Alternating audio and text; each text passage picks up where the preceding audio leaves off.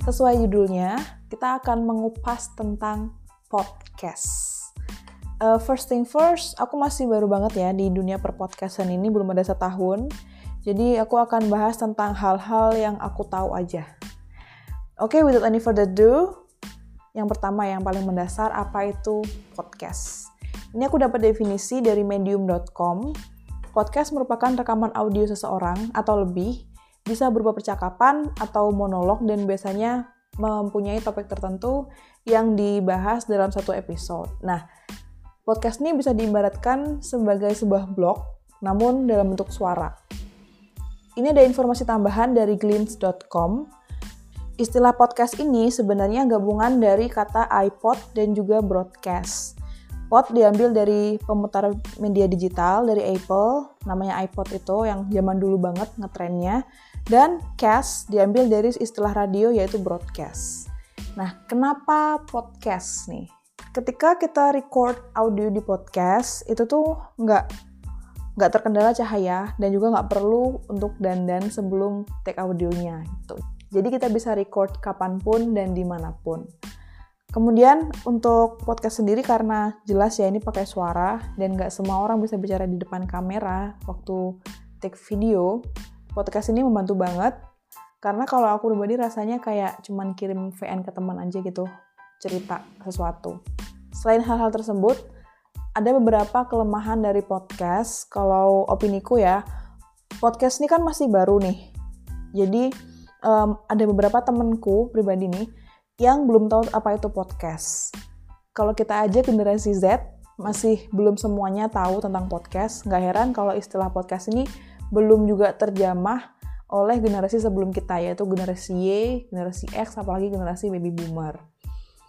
Kemudian nggak seperti waktu kita take video di YouTube, yang bisa langsung ditonton di aplikasinya. Kalau kita mau menikmati podcast, kita tuh harus download aplikasi pihak ketiga yang agak repot sih sebenarnya. Tapi kalau misalkan kita udah into podcast, udah seneng banget sama podcast, dan kita sering dengerin podcast, lama-lama bakalan kebiasa dan gak ngerasa repot. Kalau untuk teman-teman yang udah sering ngedengerin podcast, podcast apapun, kalian pasti punya dong podcast favorit di list kalian yang emang sering kalian dengerin dan jadi langganan. Kalau aku pribadi, ini aku ada Rapot, kemudian ada P U R D, yaitu podcast Raditya Dika, ada juga Hawariun, ada podcast Mas, itu podcastnya Omes dan kawan-kawan, dan yang terakhir ada Ombrolan Bambibu. Itu podcast-podcast yang keren sih menurut aku, dan aku jadiin acuan buat bikin podcast ini. Tapi ini aku dapat podcast favorit versi websitenya Shopback, diupdate sebelas bulan yang lalu, dan mungkin ada favorit kalian di list ini. So, just listen. Yang pertama ada Box to Box, kemudian ada Retropus. Nah, Box to Box dan Retropus ini membahas hal yang sama, yaitu membahas tentang uh, sepak bola. Kemudian di chart ketiga ada Rapot. Rapot ini membahas tentang banyak hal, karena sebenarnya Rapot ini adalah sarana berkumpul dari empat orang sahabat, itu ada Reza, Anka, Radini, dan juga Abigail. Jadi mereka ngebahas apapun yang bikin mereka happy. Kocak banget podcast ini, pasti kalian suka banget dengerin podcastnya. Selanjutnya adalah P O R D atau podcast Raditya Dika. Podcast di akunnya Radit ini formatnya talk show, dan ini tanpa gimmick, ini benar-benar berjalan natural obrolannya, jadi nggak ada editing dan nggak ada settingan. Selanjutnya ada podcast Awal Minggu, ini podcasternya Adriano Colby, dan seperti namanya akan diluncurkan setiap awal minggu. Dan yang terakhir, ada podcast yang lumayan terkenal. Kalau untuk kalian yang suka horor, nama podcastnya adalah Do You See What I See? Ini bertanya sih, Do You See What I See? Jadi ini banyak narasumber yang akan bercerita tentang pengalaman mistis yang mereka alami. Kalian juga bisa banget kirim cerita kalian ke Instagramnya mister Popo, M I Z T E R dot popo, mister ya. Nah, udah ngebahas tentang definisi podcast, semoga jelas. Kita juga udah ngebahas kelemahan dan hal-hal yang aku suka dari podcast. Ada juga beberapa podcast favorit yang mungkin bisa kalian jadikan acuan buat bikin podcast. Selanjutnya, untuk teman-teman yang mau bikin podcast, gimana sih caranya? So, just check this out. uh, seperti alasan yang udah aku bilang tadi sebelumnya, podcast tuh simple. Jadi cara bikinnya pun juga simple. Kalau aku pribadi ada dua hal sih, ada dua cara yang basic banget dan yang agak sedikit level up nih.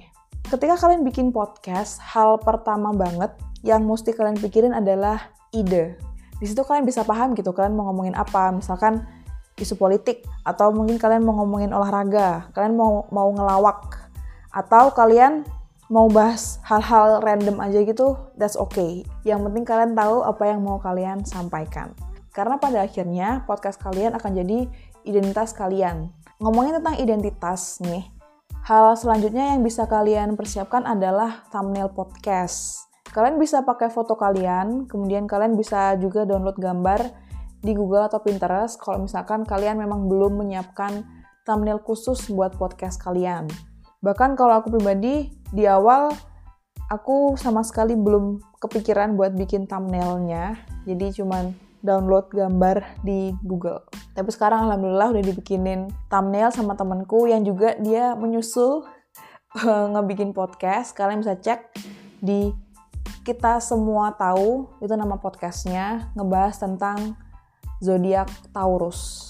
Itu kakakku, namanya Amelia Rizky, jadi dia bikin podcast sama teman-temannya. Oke, balik lagi ke cara bikin podcast.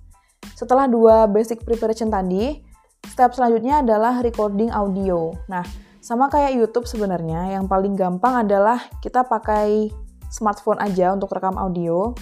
Tapi kalau teman-teman mau terdengar lebih pro, Uh, sebenarnya H P aja nggak cukup. Jadi aku akan jelasin dua cara. Yang pertama banget, untuk yang cara basic ya. Pertama banget, yang harus kalian lakukan adalah pilih aplikasi pihak ketiga sebagai distributor. Yang aku tahu ada SoundCloud dan juga Anchor. Nanti kalian pilih salah satu dari aplikasi tersebut dan kalian bisa mulai rekam audionya sesuai petunjuk di aplikasi tersebut.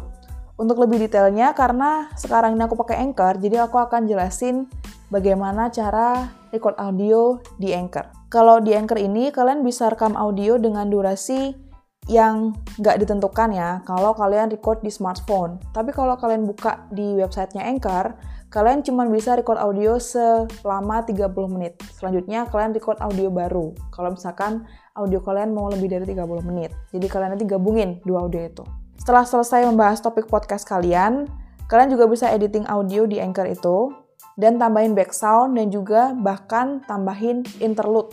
Jadi pada intinya kalau cara basic, tools-nya cuman butuh smartphone yang sudah terinstall aplikasi pihak ketiga, mau itu SoundCloud atau Anchor. Kalau kalian mau yang lumayan effort, tapi juga nanti insya Allah outputnya juga mendingan, kita butuh beberapa tools.